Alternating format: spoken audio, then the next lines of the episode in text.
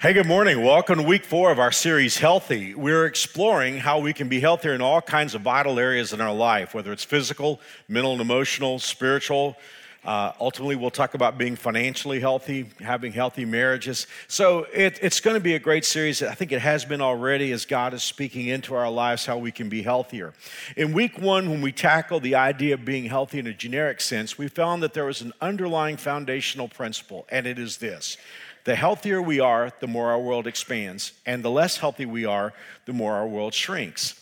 And it's definitely true in the physical realm. The healthier we are, the more things we're able to do, more things we can do physically. And if we're not as healthy as we need to be, it begins to shrink our world in regard to what we can do. Definitely true in the financial sense. If you're healthy financially, you have all kinds of opportunities.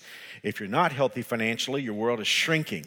And so as we learned in week one, that particular axiom can be applied to all areas of health. But right now, we're talking about the most important health of all, and that's spiritual health. And I'll tell you why that is. You and I want our worlds to expand spiritually. We want to be at the place where no matter what life throws at us, we're able to navigate it, we're able to deal with it. And that comes from being spiritually healthy. Now, last week we began the talk about being spiritually healthy. Originally, I was only going to preach one message on spiritual health, but when I got well, when I got to the finish of what was last week's message, I realized I was only halfway through, and that's why we're, we're doing two weeks on this subject. So if you're not if you're here today and you weren't here last weekend, I want to encourage you to download uh, the sermon or check out our app or get on the internet and, and watch the message because you'll need last week's message for today's to make sense. On the other hand, if you you were here last week, you may want to go back and rewatch it given the perspective that we're going to be able to acquire today. But we're talking about being spiritually healthy. Now, just some bullet points in case you weren't here last week. One of the most common expressions of our times is people will say, I'm not religious, but I'm spiritual. And I know what they mean by that. They mean that systematized religion is a turnoff, but they are open to there being more realities than just material or physical realities. Now, while that is a helpful starting point, that's not what it means to be spiritual. Um, we learn from Scripture that when God made us, He made us trinities. God is a Trinity. He is Father, Son, Holy Spirit, three in one. But you and I were also made to be Trinities. We are body, the material part of us. We are soul. Um, well, technically, that's mind, emotions, and will, but primarily it's the mind. And then there is spirit. Now, we saw last week that the spirit is our apparatus for communication with God. In Romans chapter 8, the Bible speaks about a believer's life, and it says the Holy Spirit speaks to our spirit and confirms that we are God's children. There's a really powerful understanding there. In other words, the ability to hear from God, the ability to talk to God, the ability to worship God is something that happens through the part of us that is spirit. For instance, a person could be here today who is not spiritually alive. And you and I just finished what we call worship. Actually, every aspect of the Christian life is worship, but most of the time we refer to that in regard to singing in the prayer part of the service. Now, here's the deal a person could be here who is not spiritually alive and they could sing the song. They could participate physically in that song. They could also participate soulishly. Their mind could process the lyrics and they could have a basic understanding of what the song was about.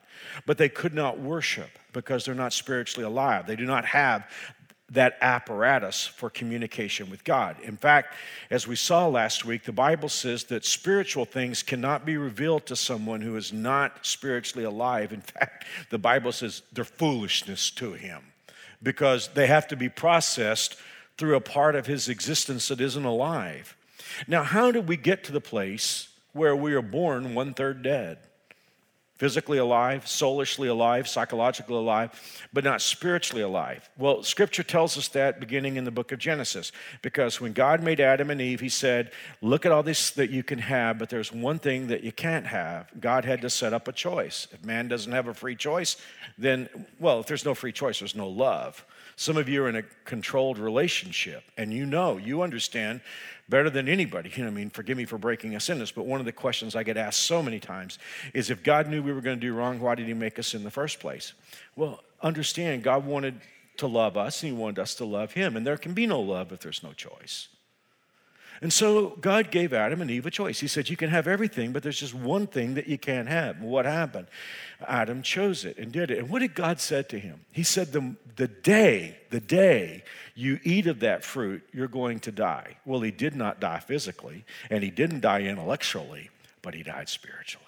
That part of him, that apparatus for communication with God, was at that point dead. And we're all children of Adam. So, guess what? We're born into the world psychologically alive, physically alive, but spiritually dead. This is why, for many of you, God is so real and He's such a huge part of your life. And you talk to Him every day and you sense His presence in your life. And you try to talk to a friend who's not a believer and they look at you like you've got six heads, like you're crazy. And it's not their fault. It's not that they're a bad person, it's just that part of them that should be spiritually receptive is turned off. So, how then, and, and, I'm still in last week's message, so just thank you for the extra time. How then do we become spiritually alive? I mean, after all, a corpse can't resurrect himself. How do we become spiritually alive? Well, God invades our space with his love and his truth. And when God brings his truth into our world, it allows us to open the door of our existence to God.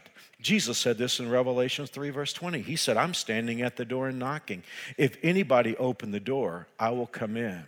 And that's when spiritual life happens. And as we saw last week, that happens when we believe. Always remember this, guys. You have absolutely nothing to offer God except your belief and your confidence. The streets in heaven are made with gold. He's not looking on, he's not worrying up in heaven about how to get his hands on your stack.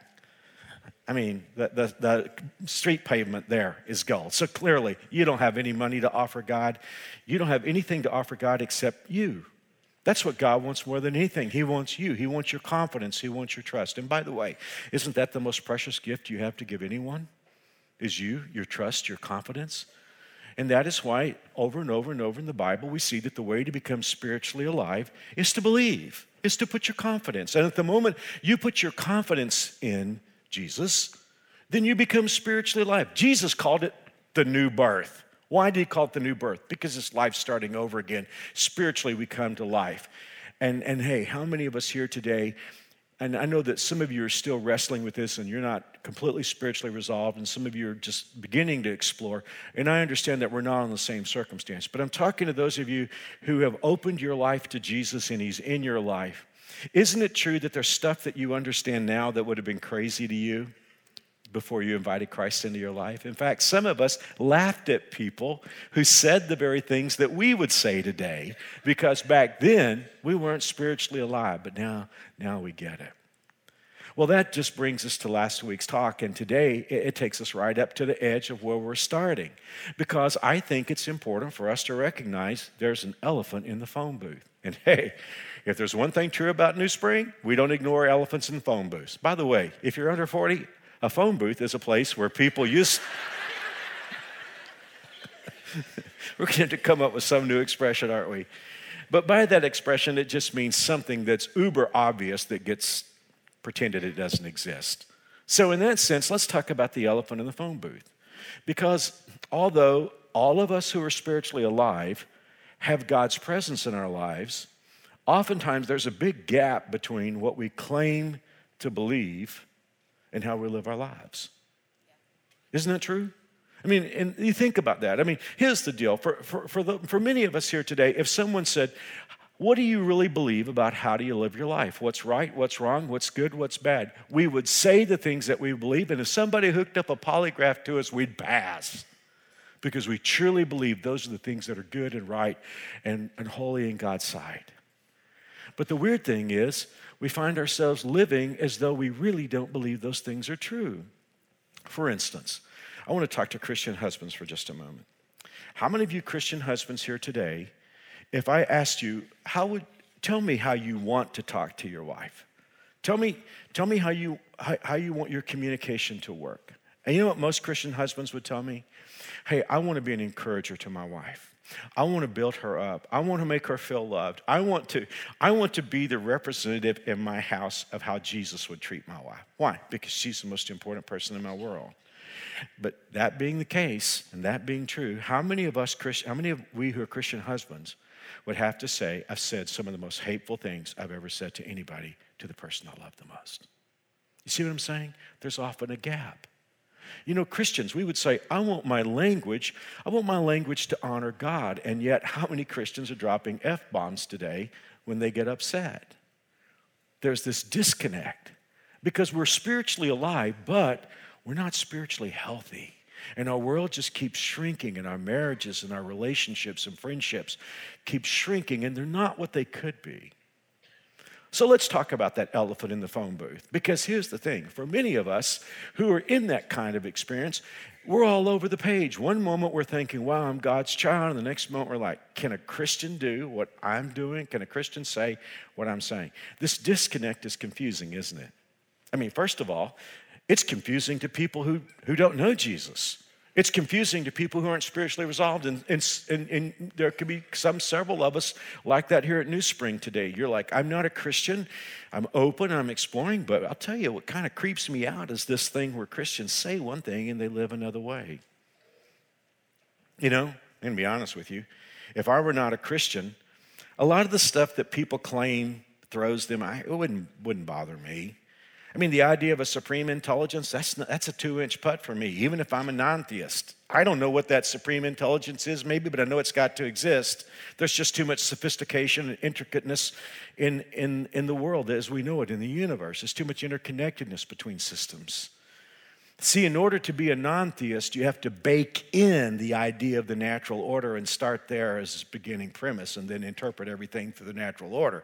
But of course, they never really fully engage in asking how the natural order got here. I understand that. I'm sympathetic. I'd be there too. So, in all, in all of objectivity, it, it would not throw me the idea of a supreme intelligence. Even if I weren't a Christian, I'd have to say, well, I guess there is some. I don't know what it is, but there is a supreme intelligence. Nor would I be thrown by the idea of suffering in the world. I have non theist friends who say, The reason I do not believe is you say that your God is all good and all powerful, but suffering exists. Ergo, God cannot exist. He's either all good, not all powerful, or all powerful and not all good. Eh, but that would be a bogus argument for me because as I open the pages of the Bible, God's so upfront about suffering. All of God's people suffered, ultimately, Jesus Christ. So God's never tried to hide that. That, that wouldn't throw me. If I were not a Christian today, the thing that would give me pause is the people who claim that they're spiritually li- alive, their lives don't match up with what they say they believe. Do you know what Gandhi said? We're talking about the man who influenced in his generation and continues to this day to, to influence the lives of billions of people. Gandhi said, I would be a Christian if it weren't for the Christians. I don't know if Gandhi really meant that or if he was just kind of trying to poke Christians in the eye. I'm not sure, but I mean, his point's well taken. As one, as one non believer said, I love your Jesus, I just don't love your Christians. Well, that's, that's the elephant in the phone booth, isn't it? Because those of us who claim we're spiritually alive, and yes, indeed, we are spiritually alive, there's this disconnect between what we say we believe and how we live our lives. Well, it isn't just confusing for non believers, it's confusing for theologians.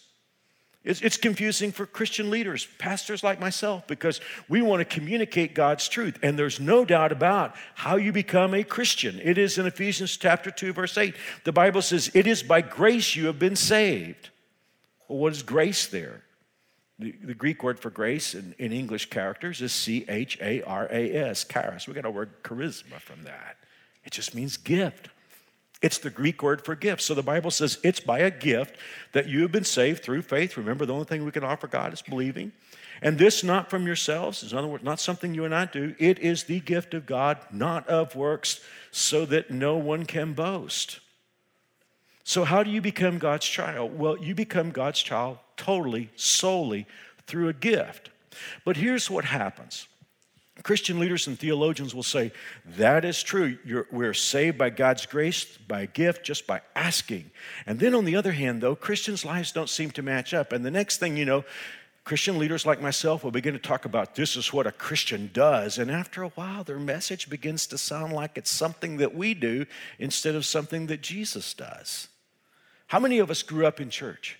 And we hear a sermon about just believe and invite Jesus Christ into your life and you can be saved. And it's like, thank God I've done that. And then you hear a sermon on Christian living. It's like, uh oh, I'm not sure I'm saved. And there's this bounce back and forth. One sermon we feel okay, the next sermon we're in all kinds of trouble.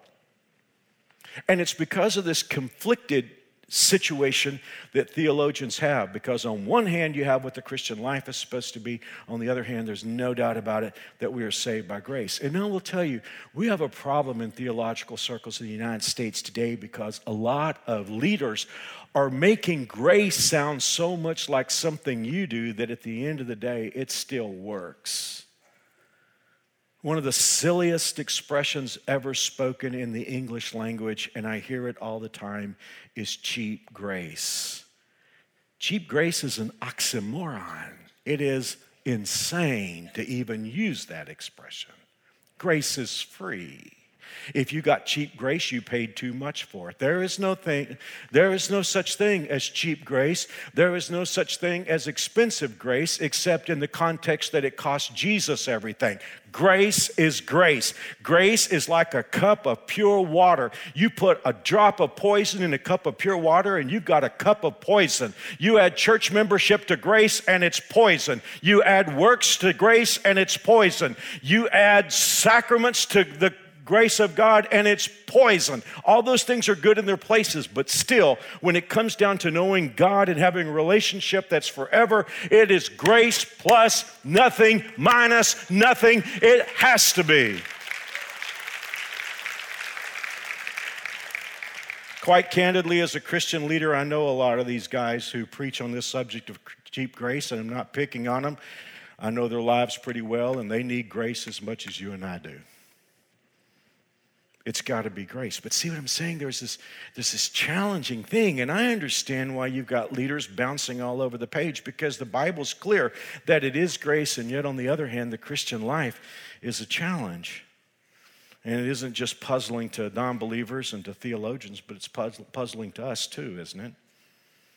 Because one day we feel like we're okay. The other day we realize how short we're coming up, and it's like, well, how do I know that God has accepted me and that I truly belong to Him? And we're to we're going to unpack that today. That's where we're going because you see, I think in order for us to be spiritually healthy, we got to resolve this issue. And thankfully for us, we don't have to resolve it. God's word does it for us. But let me just give you a a spoiler alert so that you'll understand ultimately what we're talking about. It is true that coming into a relationship with God is free. It, it, is, it is God's grace, and it's plus nothing, minus nothing. But being a Christian, living out the Christian life is a struggle. It, it, is, it is something that isn't going to be uh, uh, an easy thing. By the way, any kind of health, show me any kind of health, and it's always, remember from week one, it's always uphill. You're not going to accidentally be healthy, and you're going to, you're going to need constant messaging. So, salvation is free, but the Christian life is a struggle, and we're going to talk about that today. We're in three chapters in the Bible. We won't have a the time to go through all three of these chapters. We're going to kind of like look around in there. But I want to challenge you to learn these three chapters and go over them over and over in your life. I talked to a, a, pastor friend of mine who pastors a mammoth, awesome church in North Carolina. We were just texting back and forth for the message, and I said, I'm going to be in Romans 6, 7, and 8. And he texted back and said, That's the Christian life. And it is true. So, Romans 6, Romans 7, Romans 8, we're going to jump right in the middle um, of this because the Apostle Paul is going to talk to us about this struggle to close the gap between what we are and what we say we believe. Now, here we go. Um, before we get into reading what Paul said, I think it'd be interesting for us just to remind ourselves who Paul is. Um, he is an apostle. I think he is probably, not that I would know, but I would guess and say he's probably the greatest Christian since Jesus. He wrote 13 books of your New Testament. I think he wrote Hebrews, that would be 14. Um, took three and a half missionary journeys, took the word of God all over the world, uh, spent 13 years of his 39 years in prison for preaching the gospel and died a martyr's death. I would think that if anybody had this Christian thing down, Paul would have it down, right? So we're expecting him to say, I'm standing on the hill and I'm overcome. Look at me. It's not what we get. Look at verse 15. Paul said, I do not understand what I do. That'd be like, I don't get me. I don't, I don't understand me. I don't understand my life. Well, what do you mean, Paul? Do, do you mean that you, you, don't, you don't know why you like fried chicken? Does it mean you don't know why you like Chevys better than Fords? I mean, what do you mean you don't understand yourself? Look at the next verse. Verse 15. What I do, what I want to do, rather, I do not do. But what I hate, that I do. Wow, two quick questions. First of all, does that kind of sum up your experience? It does mine. I'd have to say that's true. I mean, a lot of the stuff I don't want to do, that's what I find myself doing. And a lot of stuff I want to do, I don't, I don't do it. So the first question is, does that agree with your experience? The second question is, aren't you glad to hear Paul say that? I mean, how many of us just sort of let out a sigh of relief? Like if this great legend could say, I don't understand myself because the stuff I want to do, I don't seem to do, and the stuff I don't want to do, that's what I seem to keep falling into. Like I said, this has really screwed up theologians through the years. There are some who say, oh, Paul was talking about his life before he's a Christian. No, no, no, no, no, no, no, because he's talking about being spiritually alive and still struggling with this. No. Well, most theologians don't go there because they say, well, I got to come up with some answer. So he must be talking about his early life as a Christian. I've read everything Paul's written in the Bible, and he's real careful about his time tenses. No, He's saying what's obvious. He's saying, after all this time in the Christian life, I don't understand myself. And the stuff I want to do, I don't do. And the stuff I don't want to do, I keep doing. Well, although we can sort of high five Paul and say, Yeah, I know what you mean, bro. I mean, I'm there too. It still doesn't explain, does it? Why on the one hand, we can be spiritually alive, love God, worship, have a desire to please God, and yet still seem to fall short all the time. Thankfully, Paul's going to get into that. And this is going to require us to really apply everything we have body, soul, and spirit into understanding this because this can't be something that we sort of waft in and waft out of and pick up. It's going to be a challenge, even if you give all your attention to it. And maybe you'll want to go home and reread this about five or six times because it's kind of challenging. Read it with me. Verse 16. If I do what I do not want to do, I agree that God's truth is good. Fair? I mean, Paul's like, okay, if I want to do the right thing, if it's my desire to do what God wants me to do, and I don't do it, at least you have to admit I'm agreeing with God because I wanted to do the right thing. I didn't want to do the wrong thing. So Paul is like, if I wind up doing what I don't want to do, at least I agree with God. Drum roll, because this is it right here. As it is, it's no longer I myself who do it, but sin living in me. I know that nothing, this is a really important statement. I know that nothing good lives in me that is in my sinful, here we go, watch this word, nature.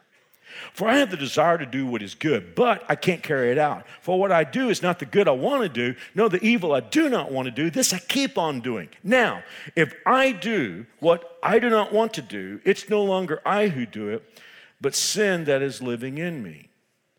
Now, Paul's not saying I'm not responsible for doing wrong. He's just saying the person I consider my true identity is the person I am in Jesus Christ. But here is the whole point. Like I say, drum roll, because here we go. When you accepted Christ, those of you who invited Jesus Christ into your life, God's Spirit came in to live in you, and your spirit came alive, and now you're open and sensitive to spiritual realities.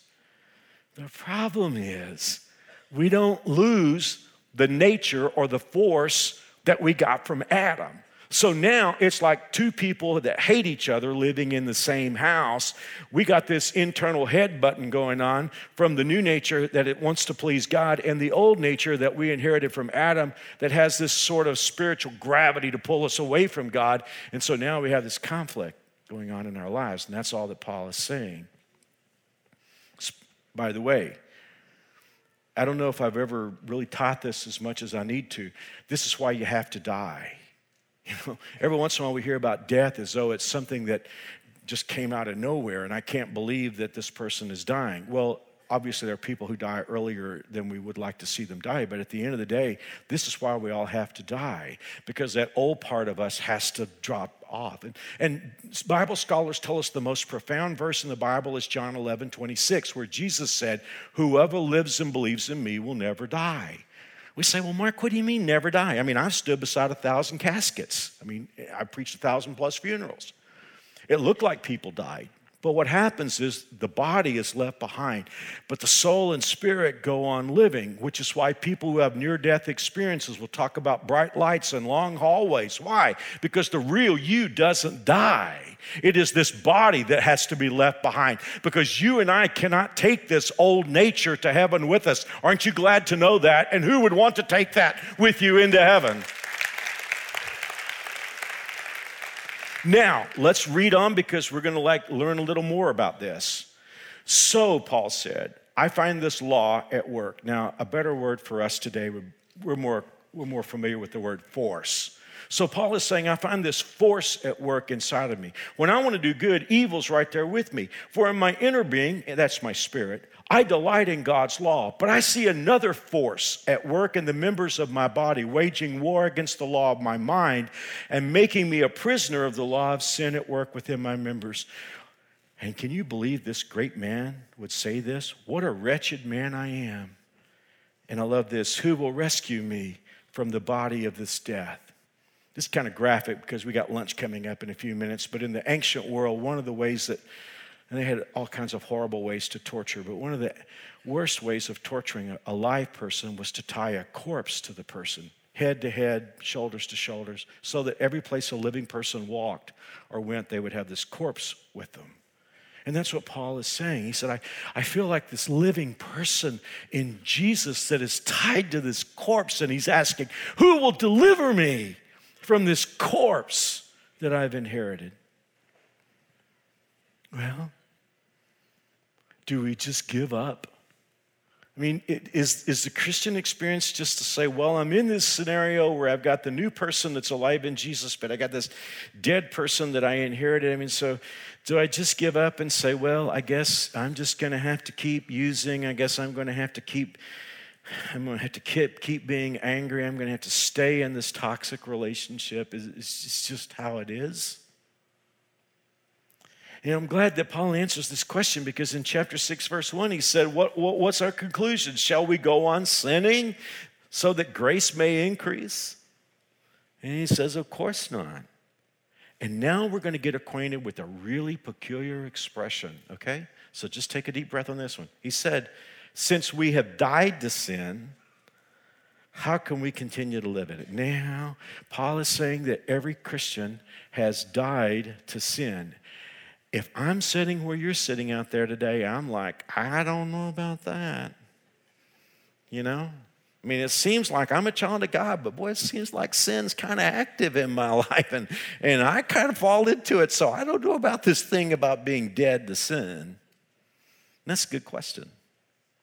I think I shared with you the other day that on Sunday afternoons, I, I go home and watch sermons that I've either TiVoed or I watch podcasts because I want somebody to preach to me. And I have a church that I love a lot in Missouri. We're not a denominational church. This is a denominational church. I'm not part of that denomination, but the pastor is a great Bible teacher. and Marvelous, marvelous church. Large church, probably twice the size of New Spring. So I, I, was amazed when I turned on the recording this week, and, and the pastor happened to be talking about this very verse. And he said to his congregation, We are dead to sin. Now, guys, I've been preaching since I was 16, been pastoring since I was 20. I can look at a pastor's eyes while he's talking and tell if he's not getting through to his congregation. I don't have to see the television camera pan the audience, I just know the look. I know what it's like when a guy's trying to explain something and the audience is not getting it. And I saw this look on his face. And so, you know what he did? He like repeated it three times after that. We're dead to sin. And I could tell the audience never did get it. And, and I, for this very reason. Because we're sitting out here saying, how can I be, how can I be dead to anger and yet it just keeps knock, knocking me off my feet? How can I be dead to lust when I have this problem? Or how can I be dead to uh, pride? You know, you just put anything you want to put in that blank. Because it doesn't feel like we're dead to sin. So after watching my friends struggle with this, I thought, well, I'm going to try to do a better job. So I don't know if I'll get there or not, but let me try. Um, in understanding what it means to be dead to sin, it has to do with making a choice to go a different direction. And here's the caveat that's so important with the understanding that we don't have to do what sin tells us to do. If you're a non believer, you don't have spiritual life, you don't have any choice. The Bible tells us that the flesh cannot please God. But if you are a Christian, it's not that sin isn't active in your life, it's just that you're not in bondage to it anymore. Let's read, and I'll show you what I mean by that. And, and here's the thing Paul is going to explain what it means to be dead to sin. Watch the verbs. Why is that important? Because verbs tell us, in this case, what we're supposed to do. Here we go. In the same way, count yourselves dead to sin, but alive to God in Christ Jesus. Here's another one. Therefore, another verb, do not let sin reign in your mortal body. In other words, I guess a Christian could let sin reign, as some do. But Paul said, don't do that. Don't let sin reign in your mortal body so that you obey its evil desires. Here's another verb do not offer the parts of your body to sin. That's your hands, eyes, brain. Do not offer the parts of your body to sin as instruments of wickedness, but rather, another verb, offer yourselves to God as those who have been brought from death to life. Offer the parts of your body to Him as instruments of righteousness. I mean, this is, sim- this is simple, but guys, you know the difference between offering your eyes to pornography and offering it to reading Scripture. That's what the Bible's talking about. For Sin shall not be your master. In that one sense, that's what it means to be dead to sin. We don't have to do what sin tells us to do because you're not under the law, but you're under grace. So then, what does it mean to be a Christ follower who is spiritually alive, not in bondage to sin, but practically speaking, we still live in a world where temptation can get us? This isn't a perfect illustration, best what I can come up with. Mary Alice sent me to find groceries this week. And you know, she's really, Mary Alice is really brilliant. Um, and she knows what it's like to live with a husband who's ADD. So now she's gotten to the place of taking pictures of the items and then texting me all the pictures. So I go through the store looking at the pictures, and it's really helpful. So she sent me to one of our fine warehouse stores in Wichita and I love this store. I mean, I love going in there because it is this massive warehouse and possibilities are endless.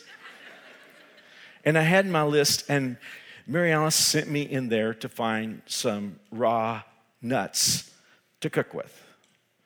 Uh, and about seven months ago, we just decided we were going to eat very differently, and, and so we, we eat a lot of things. We, we Mary Alice uses nuts and fruits oftentimes for protein and sweetener. And so, so, so she sent me into the store to buy these raw nuts. But um, and I went, I went to the area where they had bulk nuts and baking goods, and they didn't have this particular nut there. So I thought, well, I'm going to go over to the snack section because I knew where it was from my previous life. Because they have nuts over there. They're not raw. But I walked up and down, I was looking for these raw nuts. And the next thing I know, I have walked out of the nuts part of the snack section, and I'm now in the candy part. Now, I love chocolate. And there was a particular candy that was a special temptation to me. I'm sure there are all manifestations of it. I know them as turtles. I'm sure that's one of the brand names for it. But it's this big chocolate thing with caramel and pecans in it. And I love those. And I don't know that that was a particular brand, but when I walked into that candy part of the snack section in the warehouse, they had boxes and crates of that particular candy from the ground to as high as the heavens. and speaking of heaven, the smell of that candy filled my nostrils. Hadn't, hadn't had those aromas in a while. But now I can actually smell the chocolate. I can smell the caramel. I can smell the pecans. Now, at that moment, one of two things is going to happen. I'm going to say, you know what, I've got my credit card with me. I'm going to buy three boxes of these and go out to my car and eat them all right now. Or I can turn this shopping basket around and go to the other part of the store. Now, here's what I want you to understand. And by the way, just in case you're wondering, I turned my shopping cart around and went to the rest of the store. I'll receive that applause from Mary Alice. Um, was I dead to the smell of that candy? No, the smell sells.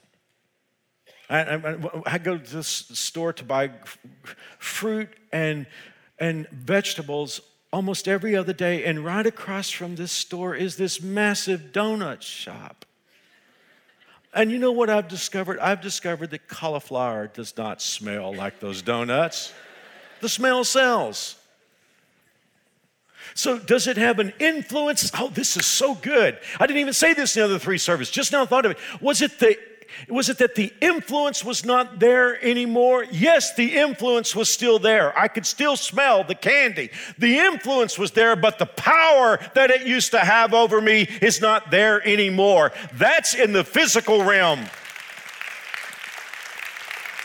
But once you know Jesus Christ as your Lord and Savior and you've got supernatural power on the inside of you, does, is the influence of sin still there? Can the pornography still allure? Can lust still be there? Can the temptation to be angry, can it be there? The temptation to be proud, the temptation to be insecure, are the influences still there? Yes, but the power's not there anymore and I don't have to do it.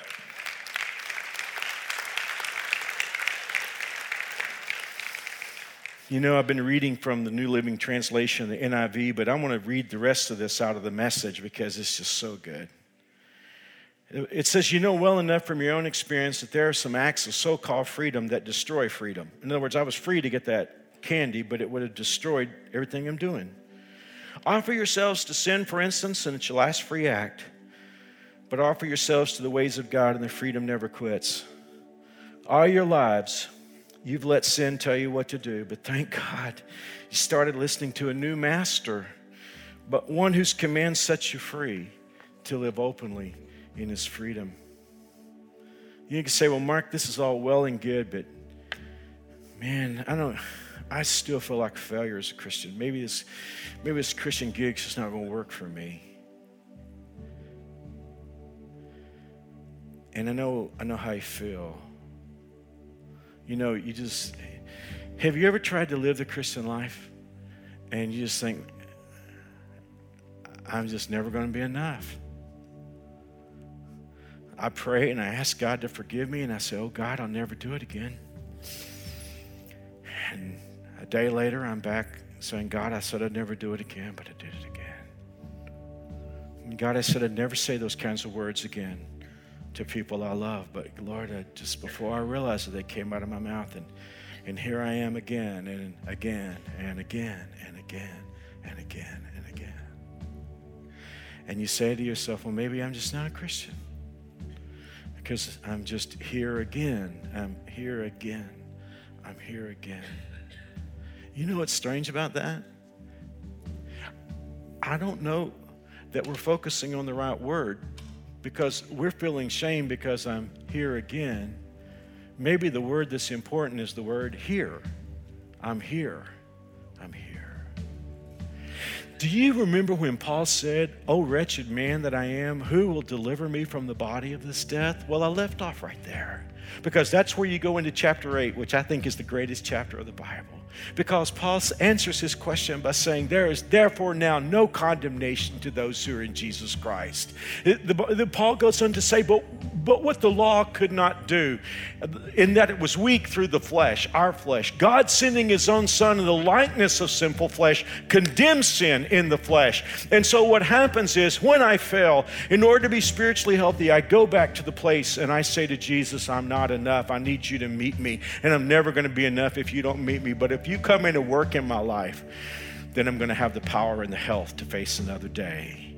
It's not, I'm here again. It's, I'm here waiting on Jesus. I want you to hear this song.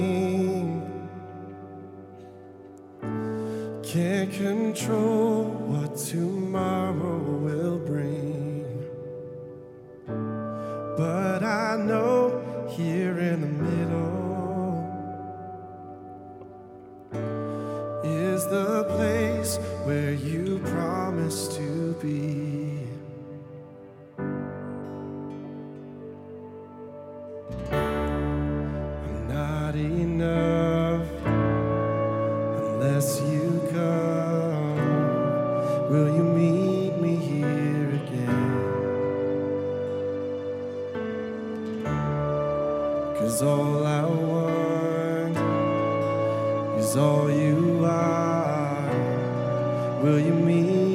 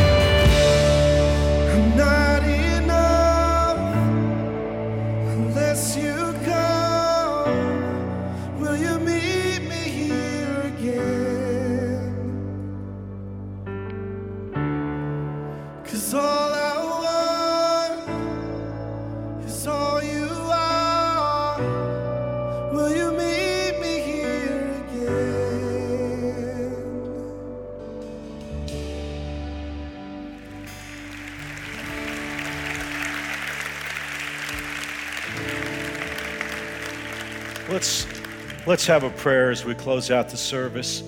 And both worship centers joining, watching online, watching on television, join me in prayer right now. We live in such a dark age and such a challenging age for Christ followers. If we ever needed to be spiritually healthy, it's now. So let's pray for each other. Let's do that right now. Husbands, if you're next to your wife, reach out and take her hand right now. Pray for your marriage. Pray for your children, those of you who have children. If you're with someone that you love, just reach out and take that person's hand. And let's pray for each other. Oh God, sin has so much influence in our times. But for those of us who know Jesus, help us to remember that it has no power over us because the same Spirit of God that raised Jesus from the dead has quickened us and brought us into life. And so, Father, I pray that you will help us to take our shopping baskets and turn away from the things, the allures of this world that would bring us into bondage. And Father, may we think about all the choiceful, beautiful, wonderful freedoms that you've given us and live in those. Father, make us healthy. May we have healthy marriages spiritually. May parents be healthy as they lead their children in the ways of God. And oh God, may we be so healthy that not only do we experience freedom, but we touch others who are searching for that freedom and maybe shine a light that points to Jesus. And we'll give you the praise and glory. And we ask you now to meet us once again because it's so true.